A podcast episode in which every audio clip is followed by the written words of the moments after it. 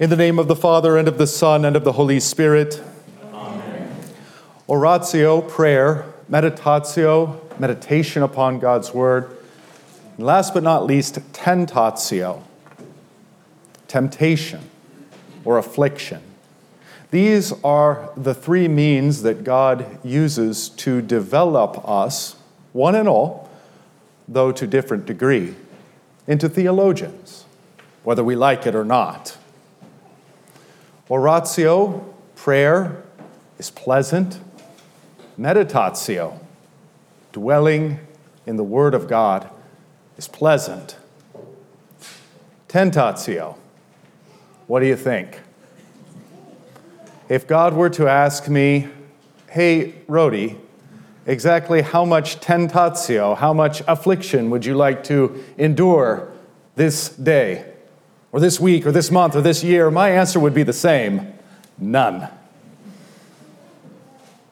And in that sense, in fact, precisely in that sense, we want less for ourselves than God wants for us.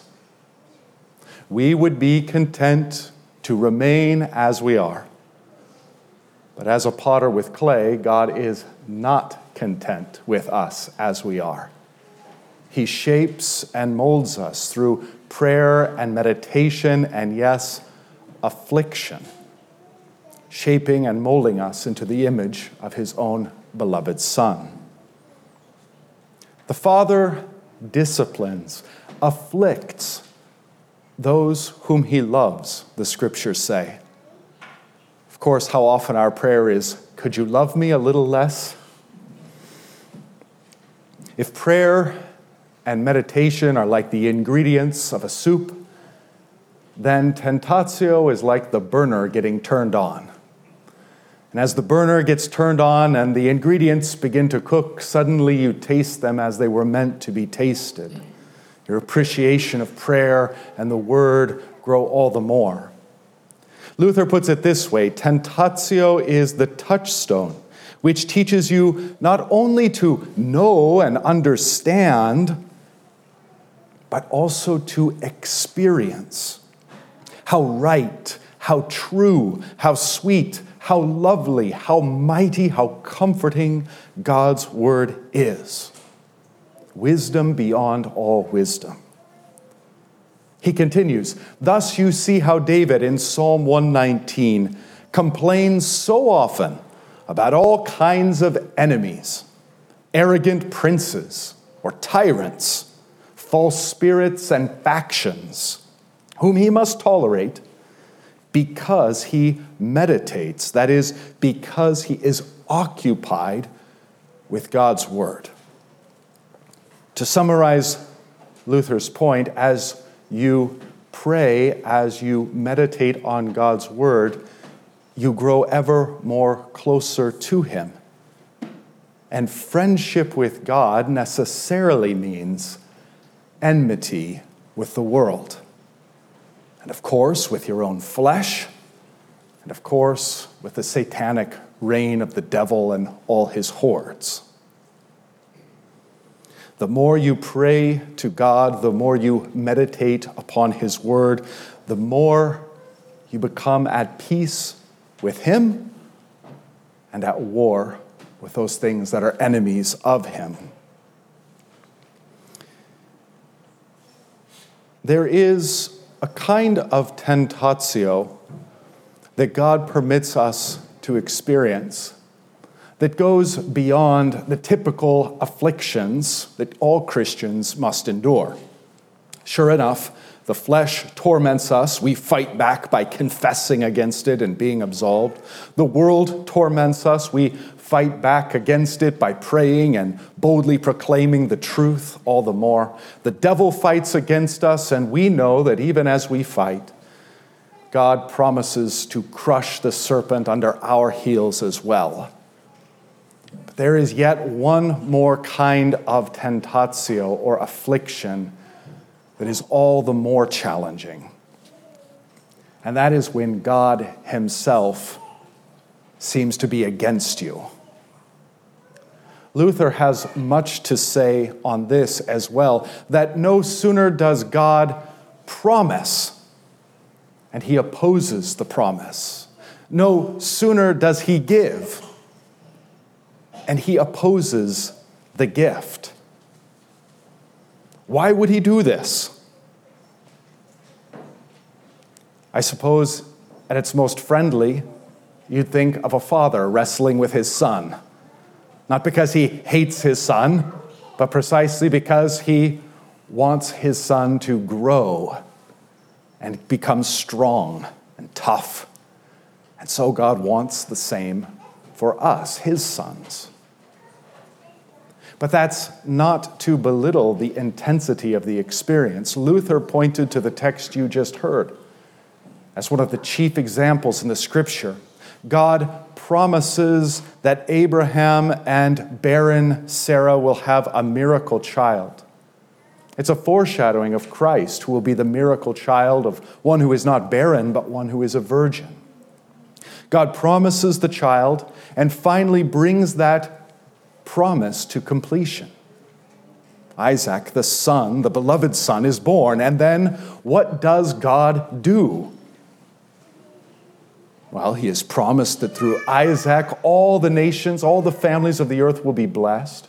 He's delivered on the promise of that son, and now he attacks the promise. Now he attacks the gift and says, Abraham, take your son, your only son, the son whom you love, and offer him to me on Mount Moriah.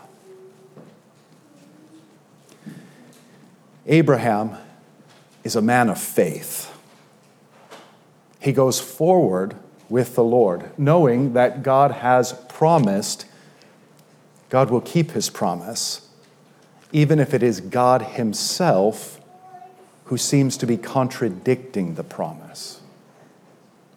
Abraham reasons so beautifully even if God has me slay my own son, God has promised that through this Son and none other will the blessing of the Messiah come. Therefore, even as they are leaving, he tells the servants, We are going up and we will be coming back. If the Lord sees fit that I should slay my son, then he must also raise my son. Abraham is commended for his faithfulness, not once, but twice, by the angel of the Lord. As the father of the faithful, Father Abraham had many sons, I am one of them, and so are you, so let's all praise the Lord. We see him as a template and pattern for the kind of faithfulness to which God calls us. Indeed, I would venture to say, without even knowing any particular details of your life, that the places in which God has afflict you, afflicted you are very often the places where it hurts you the very most. Those things that you hold nearest and dearest to your heart, those people that you hold nearest and dearest to your heart, that is frequently the exact place where the attack comes. Abraham clinged to the word of God and prayed. And so also must we cling in faith and pray in faith.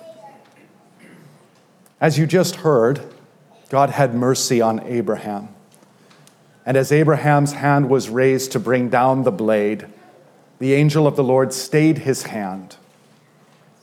And God provided in the place of Abraham's son a ram with its head caught in the thicket. Abraham remarks that on the mount of the Lord it will be provided. That mount, Mount Moriah, many hundreds of years later, will be Mount Zion. And what is provided there is not a ram, but a lamb, not with his head caught in the thorns, but with his head wrapped in thorns the Lamb of God, born to Mary, laid into a manger, nailed to a cross, on the mount of the Lord, it shall be provided. the Lamb of God, but also the Son of God, who not only dies to take away our sins, but dies as the faithful one. That's what the scriptures call our Lord Jesus, the faithful one. Coming up out of the baptismal waters, God had said, This is my beloved Son, in whom I am well pleased. On the Mount of Transfiguration, shining with divine light, God says, This is my beloved Son, listen to him. But in the garden and on the cross, as Christ prays, there is no immediate answer. As Christ recites Psalm 22, there is no immediate answer. Oratio, meditatio, and the most extreme tentatio that any has ever experienced. And yet, in faith, he cries out to the one who has forsaken him, My God, my God.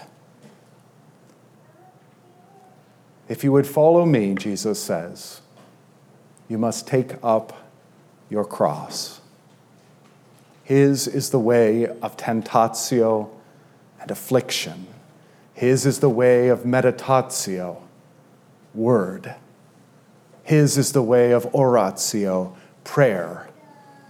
And His way is our way.